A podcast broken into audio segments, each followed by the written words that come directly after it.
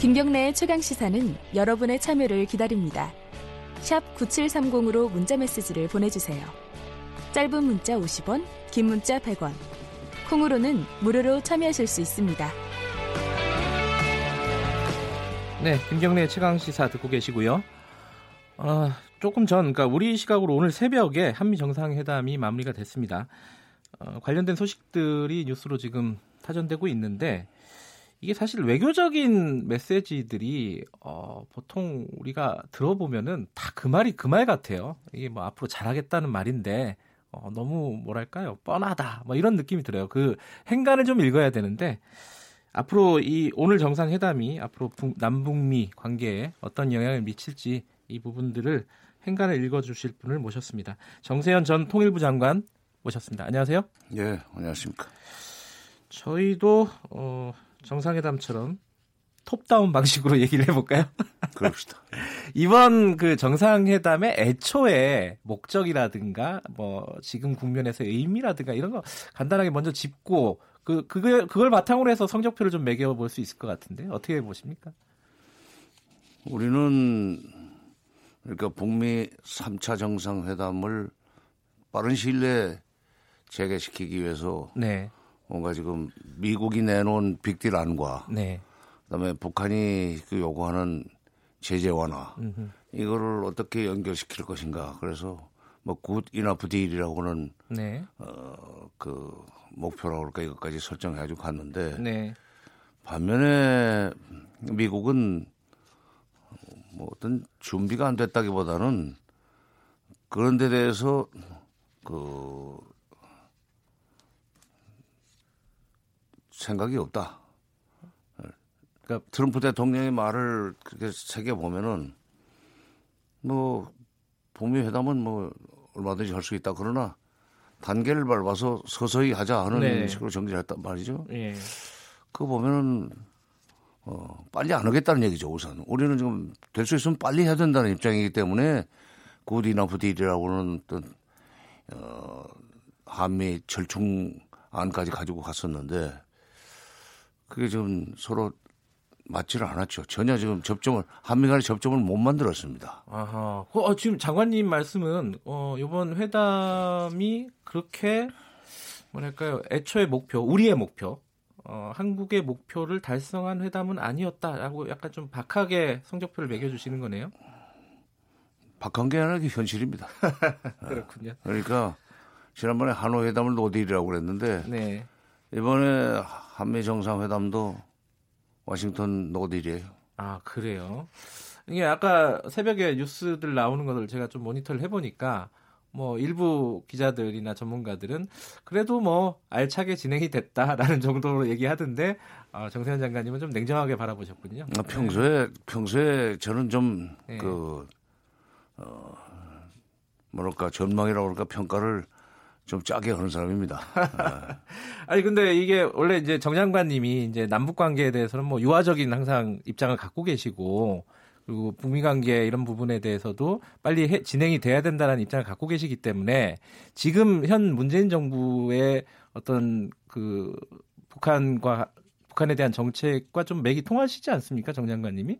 그렇게 보시는 분들이 많은데 오늘 말씀은 좀 귀담아 들어야겠네요. 이게 좀 냉정하게 바라보고 계신 측면들이 있는 것 같아요. 예. 예. 그러니까 이번 그 정용 실장의 어, 설명 네. 가 끝나고 예, 예.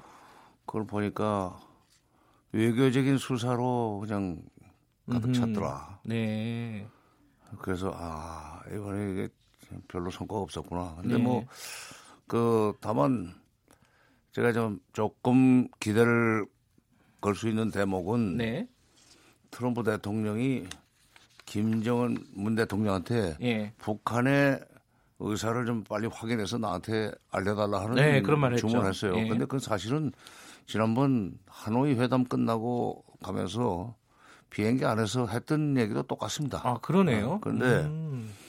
근데 이번에 또 그걸 그 강조를 했다는 얘기는 했다는 거는 네.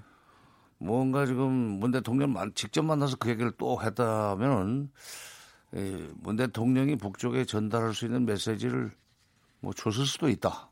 다만 음. 지금 북쪽에 전달되기 전에 이걸 공개하는 것은 그 어렵죠. 그런 짓 하면 안 되죠. 그러니까 음. 우리 이제 특사가 아무래도 3차, 4차 남북 정상회담으로 바로 가기에는 좀 시간이 없어요. 4월 27일 날 무슨 4차 정상회담 설이 나오던데 지금 뭐 오늘이 벌써 12일이면 보름밖에 안 남았죠. 예. 그러니까 그럼 칼렌더 보고 하는 얘기인 것 같아요. 네, 글쎄요. 그래도 예. 보름에 잠복 정상은 준비 못하죠. 그러나 네. 중간에 예, 특사는 갈 수 있습니다. 그러니까 네.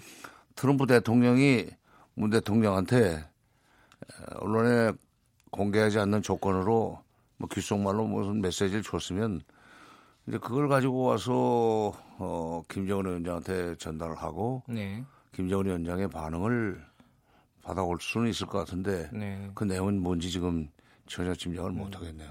이 오늘 어, 회담 끝나고 어, 한미 정상회담 끝나고 나온 여러 가지 말들 중에 좀 우려가 되는 말들도 있고 좀 약간의 기대가 되는 말들도 있습니다. 하나하나 좀 여쭤보도록 하겠습니다. 일단은 요번 회담이 한 미 간의 어떤 균열을 다시 복원하는 회담이다. 이 균열을 우려하는 시각들이 일부 있지 않습니까? 우리 쪽에서 보면 뭐 보수 언론도 그렇고 그런 부분들을 좀 어, 사람들, 우리 국민들한테 좀 안심시키는 그런 역할을 하는 것도 하나의 어떤 의미라고 보는 사람들도 있는데. 그런데 균열이라는 단어를 음. 쓰는 사람들의 네. 그 속내라고 그럴까, 아,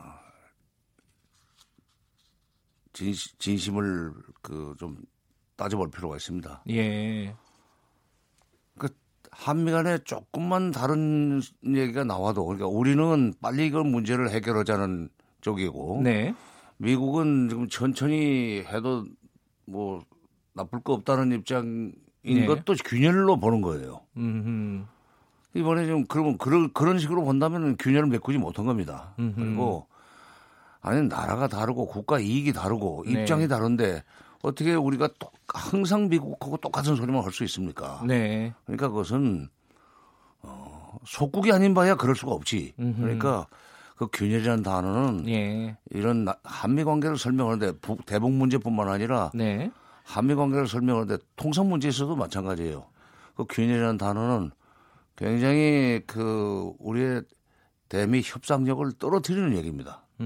어, 균열을 방지하기 위해서 무조건 시키는 대로 하라는 얘기인데 예.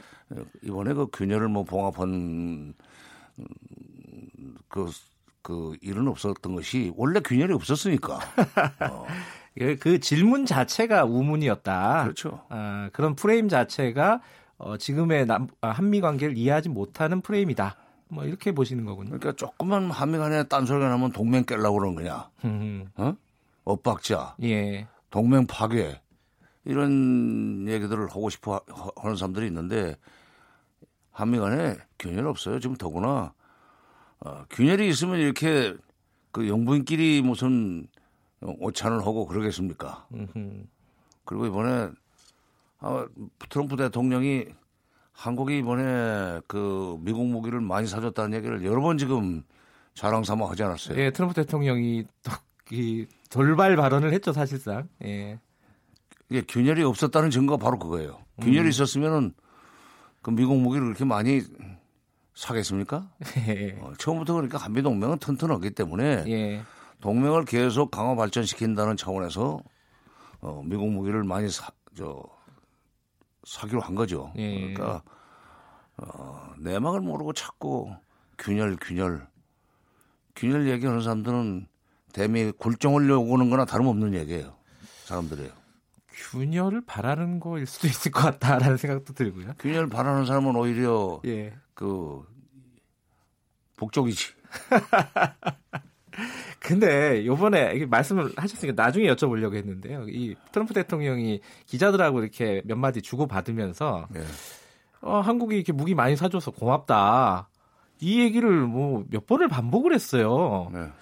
근데 이게 말씀하신 대로 한미 공조가 뭐 강하다라는 걸 보여주는 거일 수도 있지만은 아니 지금 나 북미 관계를 해결하기 위해서 간 사람한테 이 무기 사줘서 고맙다라고 얘기하는 게 이게 좀 외교적으로 맞는 건지 저는 그게 좀 궁금하더라고요. 뭐 외교에서 외교 그 정상회담에 의제라고 할까 토픽은 예. 뭐 한없이 넓을 수 있으니까 정상회 때 예. 모든 결정권을 가지고 있는 어, 주체들 아닙니까? 그러니까 어, 북핵 문제에 그 이 전기를 마련하기 위해서 온 대통령이지만 네.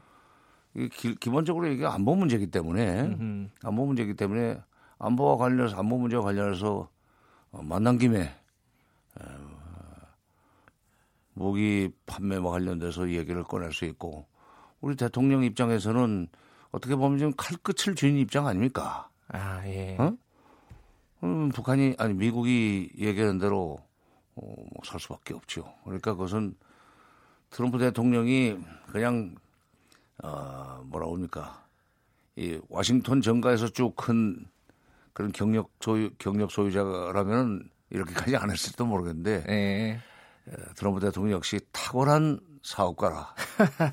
기회를 놓치지 않고 뭔가를 팔았군요. 이 근데 이게 나중에 어, 그 문재인 대통령이 귀국을 하고 나서 어, 도대체 어떤 무기를 얼만큼 사준 거냐 이게 예정돼 있던 거냐 아니면은 어, 갑자기 사게 된 거냐 물론 갑자기는 아니겠지만요 여러 가지 뒷말들이 좀 나올 것 같긴 해요 이, 이 부분이 음, 근데 그거는 일종의 그것도 군사 기밀이기 때문에 예. 군사 기밀이기 때문에 에, 발표도 안 할 거고 예. 또 질문 자체가 그게 어, 잘못된 거죠. 음, 다른 건 비, 밀 지키라고 그러면서 그건 또 공개하라고 하면 어떻게 해요? 이게 그 어, 사실 문재인 대통령이 그 어떤 쪽에서 비판을 할지 모르겠지만 이제 이게 정세 어, 정세현 장관님은 우리가 치러야 될 어쩔 수 없는 비용이다라고 보시는 거잖아요. 그렇죠. 나는 예. 이번에 문 대통령을 그 그말로 불러들이는 걸 보고 예. 불러들이는 걸 보고 대북 메시지도 줄 가능성이 있지만 뭔가 지금 만나면은 방위비 분담을 정액하라고 압력을 넣을 가능성이 훨씬 더 크다. 음흠. 또, 어, 그 얘기 관련해서 무기 판매도 좀 세게 할 것 같다 하는 예. 어, 그 짐작을 했었는데 그쪽으로 오히려 지금 많은 성과를 냈습니다. 미국은.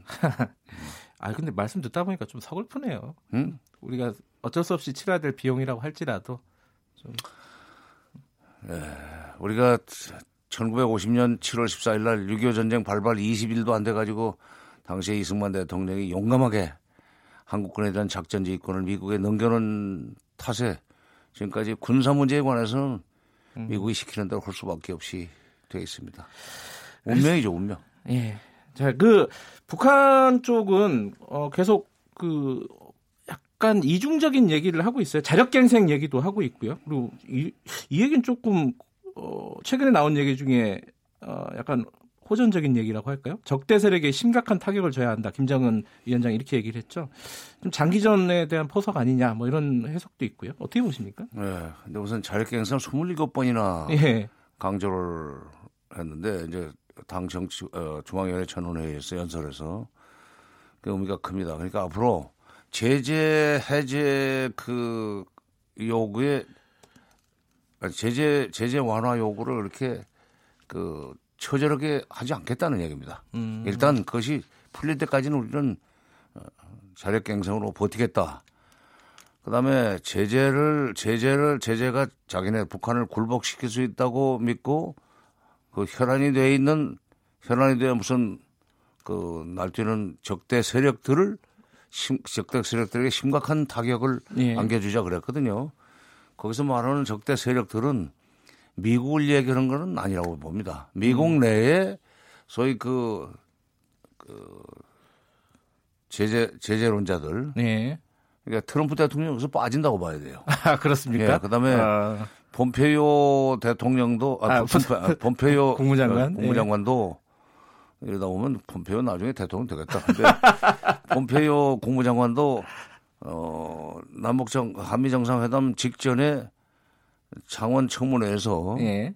어, 제재에 약간의 여유를 둘 수 있다, 여지를 둘 수 있다는 예. 얘기를 했거든요. 어제 들어온 소식이죠. 예, 그러니까 네. 그것도 일종의 에, 철저한 제재론자이라기보다는 음, 협상을 통해서 문제를 풀 수 있고 북한한테 북한이 일정한 정도 좋은 태도를 보여주면 풀어줄 수 있다는 메시지죠. 그런 점에서는 적대 세력에서는 빠져나옵니다. 네. 폼페오는 그러니까 강력한 그 제재론자들을 정치적으로 그러니까 이게 타격을 주겠다는 단어를 가령 무슨 뭐 미사일을 발사해가지고 예. 겁을 준다든지 그런 식으로 해석하고 싶어 하는 사람도 있을지 모르겠는데 제가 볼 때는 그들이 결국 그 국내 정치적으로 음. 국내 정치적으로 패자가 될 수 있도록 우리가 확실하게 보여줘. 우리가 버티면은 미국 대통령과 국무장관까지는 결국 어, 제재를 스스로 먼저 조금씩 완화하면서 협상 쪽으로 나올 거다. 그렇게 되면 우리가 이기는 거 아니냐. 그리고 음. 제재론자들은 협상 무용론 내지는 제재 만능론자들은 정치적으로 입지가 아, 없어질 거다 하는 그런 음. 식으로 상당히 깊은 뜻이 있지 않나 하는 생각입니다. 절대로 지금 자극적인 네. 표현을 안 썼거든요. 그렇죠. 뭐 핵, 이나뭐 미사일 이런 얘기 안 나왔죠. 그렇죠. 네. 네. 아, 이게 말씀을 듣다 보니까 이 시간이 없어가지고 거의 결론으로 가봐야겠네요. 그 아, 그러면 이제 남북 정상회담이 열릴 것이고요. 그다음에 북미 정상회담은 천천히 진행하겠다고 하겠지만 어쨌든 준비는 할, 하지 않겠습니까? 이게 예측을 하신다면 앞으로 진행 과정은 어떻게 될 거로 보이십니까? 지금 이런 상황에서 남북 정상회담이 글쎄 이제 특사 우리가 특사를 보내서 먼저 특사를 간다. 그러니까 예. 트럼프 대통령이 내밀하게 준 메시지가 있으면 네. 그걸 가지고 전달해 가지고 김정은 위원장이 움직일 수 있는 어, 여지가 생기면은 4차 정상회담을 예. 할 수는 있겠죠. 예. 근데 그거는 근데 좀 시간이 걸리지 않겠나는 생각이 음, 들어요. 그 뭐 예. 일부에서 아까 말씀하셨듯이 4월 27일 이런 것들은 무리다. 그렇죠. 그런데 이제 예. 6월 달에 트럼프 대통령의 방안을 초청해 놨으니까 예. 트럼프 대통령 방안 전에 5월쯤 이제 4월은 벌써 다 가지 않았어요? 그렇죠. 이제 네. 거의 이제 보름으로 네. 가고 네. 있으니까요. 예. 그럼 5월 달에 뭐 남북 정상회담이 열릴 수도 있을지도 모르겠는데 네. 거꾸로 이렇게 역산하면은 네.